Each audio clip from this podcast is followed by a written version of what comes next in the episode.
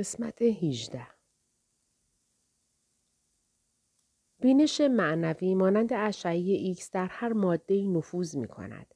چشم الهی مرکز و کانون همه چیز است و نمی‌توان برای آن پیرامونی قائل شد. ایستاده در آن حیات آفتابی دیگر بار دریافتم هنگامی که انسان دیگر فرزند بی هدف خدا نیست و از جهانی که سراسر چون حباب یک توهم بی اساس است دست می کشد، قلمروهای جاودانش را به میراث می برد. اگر انسان نیاز به گریز دارد، آیا بهتر نیست به جای گریز به قفس تنگ فردیت خود به آغوش بیکران دانای کل بگریزد؟ در تجربه عارفانه که در داکشینزوار داشتم فقط معبد و تندیس کالی بزرگ شده بود. ما بقی تماما ابعاد طبیعی خود را حفظ کرده بودند. اگرچه همه چیز در حاله ای از نور سفید و آبی و رنگهای رنگین کمان فرو رفته بود، گویی جسمم از ماده اسیری بود و بسیار سبکبال بودم. کاملا آگاه از پیرامونم به اطراف می نگریستم. می توانستم چند گام به پس و پیش بردارم بی آنکه تداوم مشاهده سرورآمیزم را براشوبم. ناگهان شوهر خواهرم را دیدم که پشت دیوارهای معبد زیر شاخه های خارالود درختی مقدس نشسته بود. بی هیچ تلاشی می توانستم مسیر افکارش را دنبال کنم. ذهنش تحت تأثیر محیط مقدس داکشینزوار قرار گرفته بود. اگرچه هنوز نسبت به من افکار نامهربان در سر داشت. مستقیما به سوی پیکر فیض رسان کالی برگشتم و پرسیدم یا مادر مقدس آیا ممکن است در شوهر خواهرم یک دگرگونی معنوی ایجاد کنی؟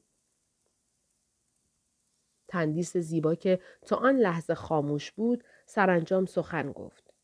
آرزویت برآورده شد. شادمانه به ساتیش نگریستم. گویی به طرز غریزی می‌دانست که قدرتی معنوی سرگرم کار است. با انزجار از روی زمین برخاست. دیدم که شتابان به پشت معبد می رود. در حالی که مشتش را تکان می‌داد به سویم آمد. تمامی مشاهده ناپدید شد. دیگر نمی توانستم کاری شکوهمند را ببینم. معبد شفافیت بلورینش را از دست داد و به ابعاد معمولش درآمد. دیگر بار تنم زیر اشعه های آفتاب سوخت. به سوی سایبان ایوان شتافتم و ساتیش نیز با خشم به دنبالم آمد. به ساعتم نگاه کردم. یک بعد از ظهر بود. مشاهده مقدس یک ساعت ادامه پیدا کرده بود. شوهر خواهرم با لحنی اعتراضآمیز گفت احمق جان ساعت هاست چشمایت را لوچ کرده یا آنجا نشسته ای. چندین بار رفتم و برگشتم و دیدم که هنوز همانجا نشسته ای. پس غذایمان کجاست؟ حالا که معبد تعطیل شده. خودت هم که فراموش کردی درباره نهارمان به مقامات معبد اطلاع دهی. الان هم که دیرتر از آن است که بتوانند غذایی برایمان تهیه کنند. رفعتی که در حضور کالی احساس کرده بودم هنوز با من بود. هیجان زده گفتم مادر الهی غذایمان را تأمین خواهد کرد. ساتیش فریاد زد. می‌خواهم مادر الهیت همین حالا و بدون مقدمات قبلی به ما نهار بدهد. هنوز جمله اش تمام نشده بود که یکی از راهبان معبد از آن سوی حیات به سوی ما آمد و رو به من گفت پسرم تمام مدتی که سرگرم مراقبه بودی چهرهت را می دیدم که از آرامش می درخشید. امروز صبح هم وقتی با همراهانت به معبد آمدی دیدمت و احساس کردم باید برای نهارتان غذای کافی کنار بگذارم. اگرچه برخلاف مقررات معبد است که پیشا پیش برای کسی که تقاضا نکرده است غذا کنار بگذارند این استثنا را برایت قائل شدم. از او تشکر کردم و مستقیما به چشمان ساتیش خیره شدم که تحت تأثیر آن رویداد خجلت زده به پایین مینگریست. وقتی نهار مفصلی از جمله انبه های خارج از فصل را برایمان گذاشتند متوجه شدم شوهر خواهرم اشتهایی به غذا ندارد. گیج و سردرگم در اقیانوس اندیشه هایش قوتور بود. در راه بازگشتمان به کلکته ساتیش گهگاه با حالتی پرمهر نگاه پوزشآمیزش را به من میدوخت.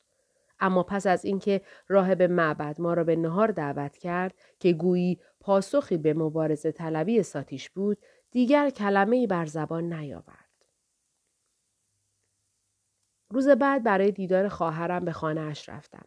با محبت به سویم آمد و گفت برادر جان نمیدانی چه معجزه رخ داد. دیشب همسرم آشکارا در برابرم گریست و گفت همسر عزیزم واقعا خوشحالم که نقشه برادرت برای اصلاحم چنین تحولی را در من به وجود آورد. همه خطاهایی را که در حق تو روا ام جبران خواهم کرد. از امروز می توانیم بزرگترین اتاق خانه را به عبادتگاه تبدیل کنیم. متاسفم که برادرت را مسخره می کردم. برای مجازات خودم تا وقتی که در معنویت پیشرفت لازم را نیافتم با مکوندا صحبت نخواهم کرد. از امروز به جستجوی مادر الهی خواهم رفت و حتما روزی او را خواهم یافت. سالها بعد در سال 1936 شوهر خواهرم را در دهلی دیدم. وقتی دریافتم در راه وصول به حق پیشرفت قابل ملاحظه کسب کرده و حتی در یکی از مشاهداتش مادر الهی را دیده است شادمان شدم. در طول اقامتم با او پی بردم که بیشتر ساعت شب را به رغم بیماری جدی و کار اداری در ساعت روز در خفا به مراقبه ژرف میگذراند. ناگاه این فکر از سرم گذشت که شوهر خواهرم عمر چندانی نخواهد داشت.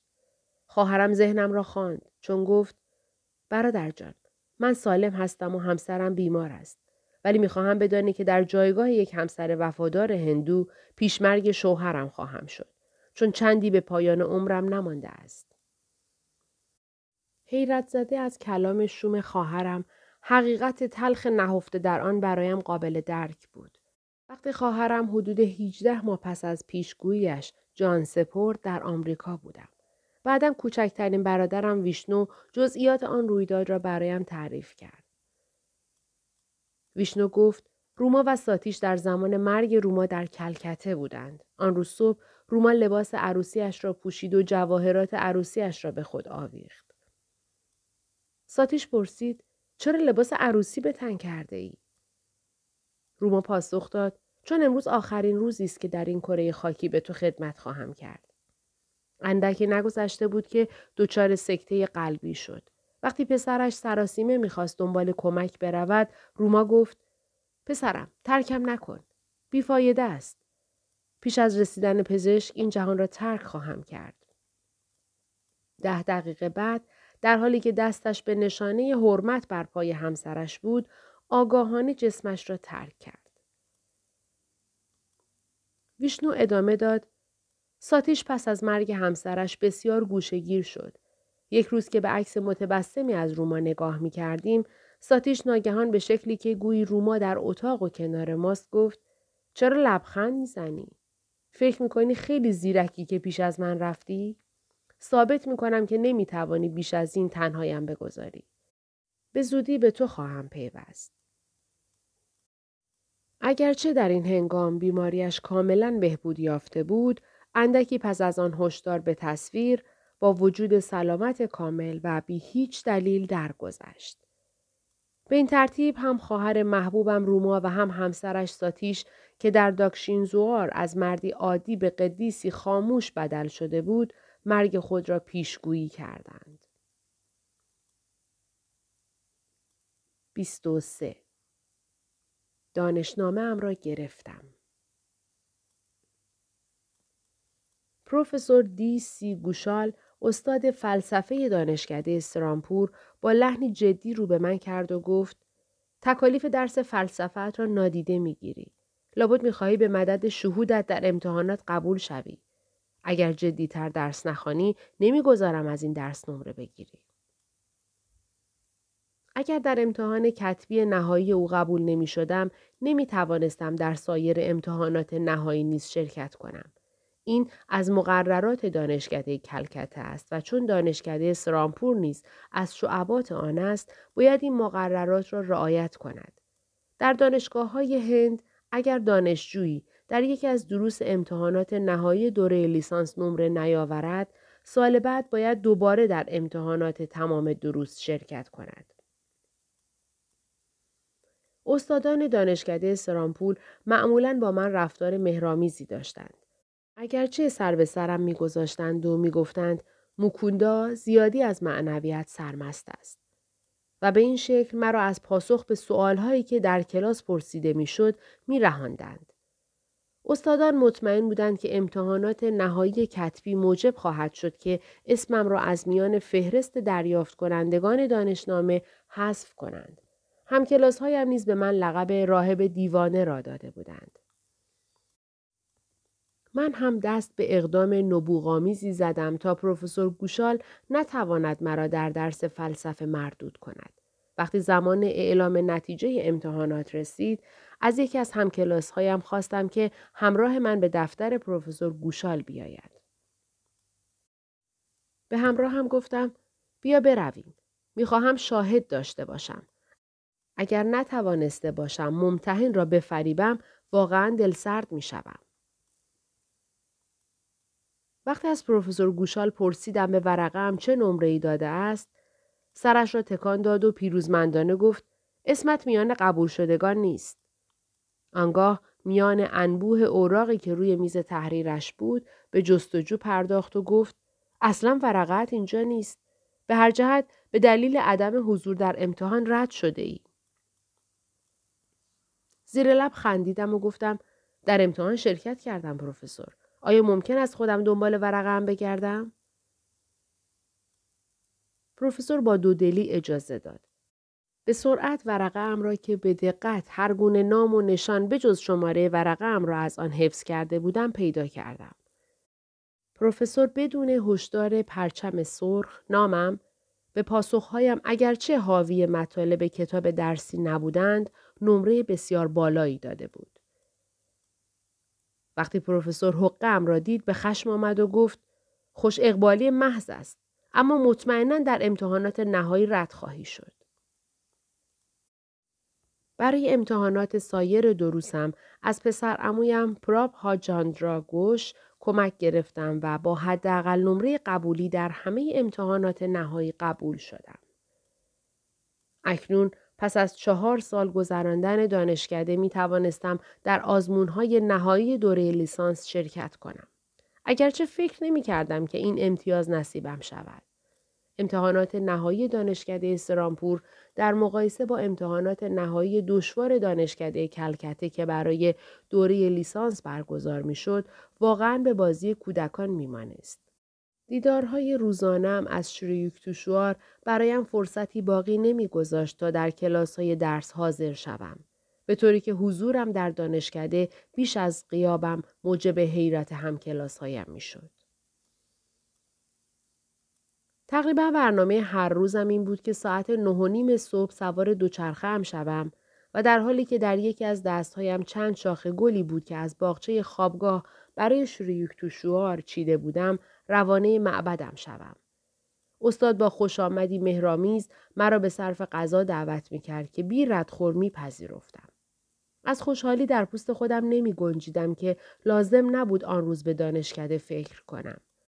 پس از گذران ساعتها در کنار شریوک توشوار و گوش سپردن به سیلان حکمت قیاس ناپذیرش یا کمک به کارهای معبد نزدیک نیمه شب با بیمیلی به خوابگاه باز می گشتم. گهگاه تمام شب را در کنار استاد می ماندم.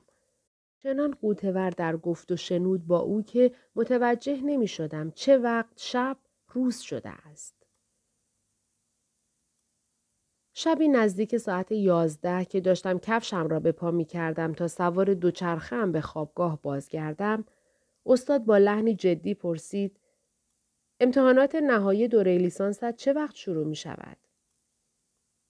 پنج روز به امتحانات مانده استاد. امیدوارم خودت را برای امتحان آماده کرده باشی.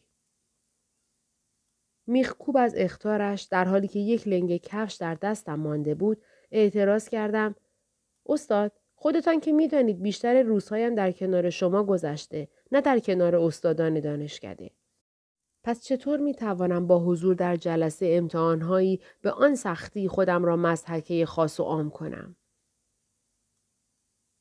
نگاه نافذ شریک توشوار به چشمانم دوخته شد. باید در جلسه امتحانات حاضر شوی. نباید به دست پدر و سایر خیشاوندانت بهانه بدهیم تا به دلیل ترجیح زندگی در معبد از تو انتقاد کنند. فقط قول بده که در جلسات امتحان حاضر می شوی و تا حد ممکن به بهترین شکل به سوالها پاسخ می دهی. بی اختیار عشقهایم سرازیر شد. احساس کردم فرمان استاد نامعقول بود. یا دست کم برای ابراز علاقهش به شرکتم در امتحان دیر شده بود. حق حق کنان گفتم اگر شما می خواهید شرکت می کنم ولی فرصتی برای آماده شدن باقی نمانده است. زمزمه کنان گفتم اوراق امتحانی را با تعالیم شما پر خواهم کرد. وقتی روز بعد در ساعت معمولم وارد صومعه شدم دست گلم را با حالتی ماتم گرفته به شریوک توشوار دادم. استاد به حال زارم خندید. مکوندا آیا هیچگاه پروردگار در امتحان یا در امری دیگر دست رد به سینهت زده است؟ با اشتیاق گفتم نه استاد. و تمام خاطراتم با قدردانی در برابر چشمانم زنده شدند. استاد با مهربانی گفت نه تنبلی بلکه اشتیاق سوزانت برای خدا تو را از حضور در دانشکده باز داشته است. آنگاه پس از مدتی سکوت این آیه انجیل را نقل قول کرد که اول ملکوت خدا و عدالت او را بطلبید که این همه برای شما مزید خواهد شد. برای هزارمین بار احساس کردم که بارم در حضور استاد سبک شده است. وقتی نهارمان تمام شد، استاد پیشنهاد کرد که به خوابگاه بازگردم. آیا دوستت رامش چاندرا داد هنوز در خوابگاه شماست؟ بله استاد. برو او را ببین. پروردگار به او الهام خواهد کرد تا در امتحاناتت به تو کمک کند. چشم استاد. ولی رامش معمولا خیلی پرمشغله است. چون شاگرد اول کلاس ماست و بیش از همه واحد برمیدارد. استاد اعتراضم را نادیده گرفت و گفت رامش برای تو وقت پیدا می کند. حالا بلند شو و برو. سوار دوچرخه به خوابگاه بازگشتم. اولین کسی که در خوابگاه با او روبرو شدم رامش دانش پژوه بود. به گونه ای که گویی همه روزهایش آزاده است با تقاضای محجوبانه هم موافقت کرد. مسلما در خدمتت خواهم بود. ساعت بسیاری از آن روز و چند روز بعد را به تعلیم دروس مختلف به من گذراند. رامش گفت به گمانم بسیاری از سوالهای ادبیات انگلیس مربوط به راهی باشد که چایلد هارولد طی کرده است. در نتیجه باید فوری یک اطلس پیدا کنیم. شتاب زده به خانه اموسارات رفتم و اطلس او را قرض گرفتم. رامش نقاطی را که مسافر عاشق پیشه بایرون طی کرده بود در نقشه اروپا علامت گذاری کرد.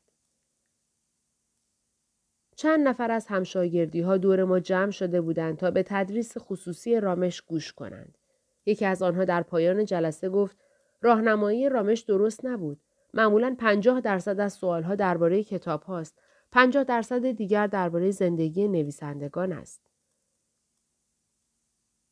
وقتی در جلسه امتحان ادبیات انگلیس نگاهم به سوالها افتاد، اشکهای ناشی از سپاس و حق شناسی هم از چشمانم سرازیر شدند و ورقه ام را خیس کردند. ممتحن به سراغم آمد و با دلسوزی حالم را پرسید. گفتم استادم پیشگویی کرده بود که رامش کمکم خواهد کرد. نگاه کنید عینا سوالهایی که رامش حد زده بود در ورقه امتحان آمده است. از بخت بلندم امسال درباره نویسندگان انگلیسی که از زندگیشان آگاهی چندانی ندارم سوالهای زیادی نشده است. وقتی به خوابگاه بازگشتم همه در جوش و خروش بودند. پسرهایی که ایمانم به تعلیم رامش را به سخره گرفته بودند اکنون از چپ و راست به من تبریک می گفتند. در طول هفته امتحانات تمام وقتم را با رامش می گذراندم. او نیز مدام در حال طراحی سوالهایی بود که فکر می‌کرد در جلسه امتحان خواهد آمد. هر روز عینا سوالهایی که رامش حد زده بود در اوراق امتحانی ظاهر می‌شد. این خبر در سراسر دانشکده پیچید که معجزه‌ای در حال وقوع است. و برای این راهب دیوانه حواسپرت احتمال موفقیت وجود دارد. من نیز برای پنهان کردن واقعیت تلاشی نکردم. استادان دانشکده اجازه نداشتند سوالهایی را که توسط دانشکده کلکته طراحی شده بود تغییر دهند. یک روز صبح که به امتحان ادبیات انگلیس فکر کردم متوجه شدم اشتباهی جدی کردم. بعضی از سوالها به دو بخش تقسیم شده بودند. الف یا ب و جیم یا دال. به جای جواب دادن به یک سوال از هر بخش به هر دو سوال بخش اول پاسخ گفته بودم و از روی بیتوجهی بخش دوم را یکسر نادیده گرفته بودم. بهترین نمره‌ای که در آن امتحان می توانستم به دست آورم 33 بود در حالی که حداقل نمره قبولی 36 بود. شتاب زده نزد استاد رفتم تا مسئله ام را مطرح کنم. استاد، اشتباهی جبران ناپذیر کردم و سزاوار هیچ یک از تبرکهای الهی که از طریق رامش نصیبم کرده اید نیستم. واقعا موجودی بی ارزشم. شری یکتوشوار با لحنی آری از نگرانی به گنبد آسمان اشاره کرد و گفت شاد باش مکوندا. احتمال اینکه ماه و خورشید جای خود را با یکدیگر عوض کنند بیشتر است تا اینکه تو دانشنامت را نگیری. با اینکه عقل می گفت احتمال قبولی وجود ندارد با آرامش معبد را ترک کردم.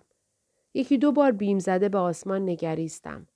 خدای روز و روشنایی در جایگاه معمولش ایمن به نظر می رسید.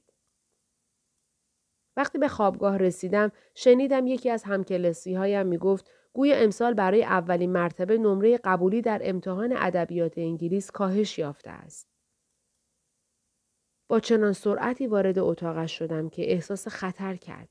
با اشتیاق در این باره از او سوال کردم. خندید و گفت راهب گیسو بلند چه شده که ناگهان به مقررات دانشگاه علاقه من شده ای؟ به هر حال واقعیت دارد که نمره قبولی به 33 کاهش یافته است. با چند جهش شادمانه به اتاقم رسیدم تا به زانو بیفتم و محاسبه بینقص پروردگارم را بستایم. هر روز با آگاهی از حضوری معنوی که به روشنی احساس می کردم از طریق رامش هدایتم می کند به لرزه در می آمدم. در رابطه با امتحان زبان بنگالی هم نیز واقعه مهمی رخ داد. آن روز صبح وقتی خوابگاه را به سوی تالار امتحانات ترک می کردم، رامش که آن درس را به من تعلیم نداده بود صدایم کرد. یکی از همکلاسی هایم با بیصبری گفت رامش صدایت می کند ولی بر نگرد اگر نه دیر به جلسه امتحان می رسیم. اندرزش را نادیده گرفتم و دوان دوان به خوابگاه بازگشتم. رامش گفت معمولا دانشجویان بنگالی به آسانی در امتحان زبان بنگالی قبول می شوند. اما به دلم افتاده امسال طراحان سوالها می‌خواهند با انتخاب سوال از کتابهای توصیه شده به یک کشتار جمعی دست بزنند تا دانشجویان نتوانند به آسانی قبول شوند. آنگاه مختصرا دو حکایت از زندگی ویدیا ساگار یکی از بشردوستان اوایل سده 19 هم را تعریف کرد. از رامش تشکر کردم و سوار دوچرخهام شتابان روانه تالار امتحانات شدم. وقتی اوراق امتحانی را دادند دیدم نخستین سوال این است که دو نمونه از نیکی و احسان ویدیاساگار را تعریف کنید. وقتی دو حکایتی را که چند لحظه پیش شنیده بودم به روی کاغذ می آوردم چند کلمه ناشی از سپاس را زیر لب زمزمه کردم که در آخرین لحظه به ندای رامش پاسخ مثبت داده بودم. اگر بیخبر از نیکی و احسان ویدیاساگار به جلسه امتحان می رفتم نمی توانستم نمره قبولی بیاورم. سوال دوم این بود که به زبان بنگالی مقاله‌ای درباره زندگی انسانی بنویسید که بیش از هر کس الهام بخش شما بوده است. لزومی ندارد به اطلاعتان برسانم که برای این موضوع کدام انسان را انتخاب کردم. وقتی صفحه پشت صفحه را از ستایش استادم پر می کردم لبخند زنان دریافتم چرا آن پیشگویی به زبانم آمده بود که اوراق امتحانی را با تعالیم شما پر خواهم کرد. از رامش نخواستم که در درس فلسفه هم کمکم کند. با اعتماد به آموزش بلند مدت شروع توشوار در کمال آسایش توضیحات کتاب درسی را نادیده گرفتم. بالاترین نمره هم که آوردم در درس فلسفه بود. نمره سایر دروسم در حد قبولی بود. موجب خورسندی است که دوست ایثارگرم رامش دانشنامه اش را با تقدیرنامه گرفت. روز فارغ و تحصیلیم پدرم غرق در تبسم اعتراف کرد مکوندا از بس وقتت را با استادت میگذراندی فکر نمی کردم قبول شوی. استاد بسیار درست به انتقاد به زبان نیامده پدرم پی برده بود.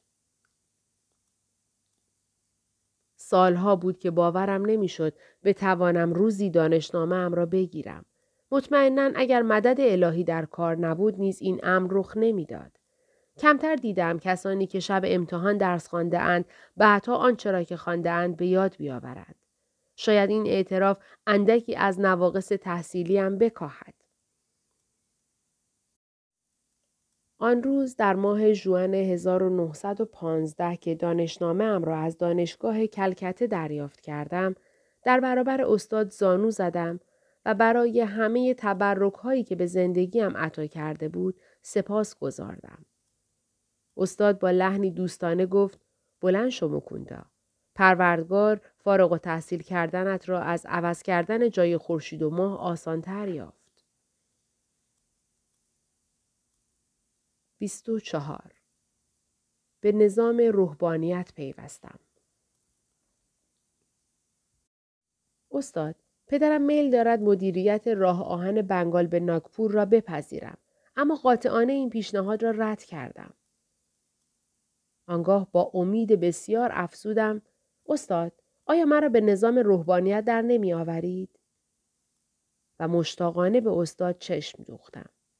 استاد در طول سالها به منظور سنجش عمق تصمیم و ارادهام بارها این تقاضا را نپذیرفته بود. اگرچه آن روز از روی لطف لبخند زد.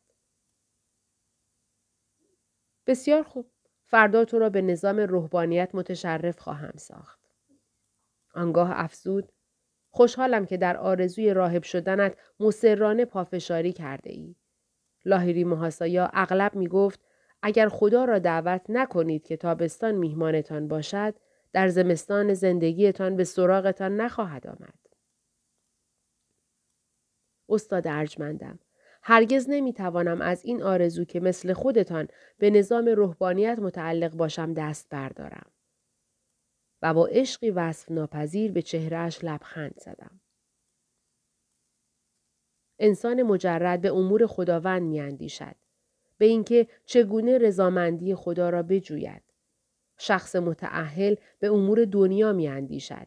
به اینکه چگونه رضایت همسر خود را جلب کند. زندگی بسیاری از دوستانم که پس از های معنوی ویژه ازدواج کرده بودند را مورد تجزیه و تحلیل قرار داده بودم. غوتور در مسئولیت های دنیوی عزم جزمشان برای مراقبه ژرف را از یاد برده بودند. برایم قابل تصور نبود که پروردگار را دومین اولویت زندگیم سازم. مگر نه اینکه او تنها مالک کیهان است که خاموش عطایایش را بر انسان فرو میبارد و آدمی فقط می‌تواند عشقش را به او پیشکش کند اگرچه می‌تواند عشقش را دریغ ورزد یا آن را اهدا کند خالق برای نهفته نگاه داشتن حضورش در هر ذره خلقت فقط یک انگیزه می‌تواند داشته باشد. اینکه انسان از طریق اختیار و اراده آزادش او را بجوید. آیا او دست قدرتمندش را در دستکش مخمل فروتنی نپوشانده است؟ روز بعد خاطر انگیزترین روز زندگیم بود. پنجشنبه آفتابی در ژوئیه 1915 چند هفته پس از فارغ و تحصیلیم در ایوان اندرونی صومعه سرامپور استاد یک تاق ابریشم سفید نو را در رنگ اخرایی رنگ سنتی جامعه راهبان در هند فرو برد. وقتی پارچه خشک شد استاد آن را به عنوان خرقه ترک دنیا دور تنم پیچید. آنگاه افزود روزی به غرب خواهی رفت. آنها ابریشم را ترجیح می دهند. به جای پارچه نخی مرسوم این تاق ابریشم را به عنوان نماد برایت برگزیدم.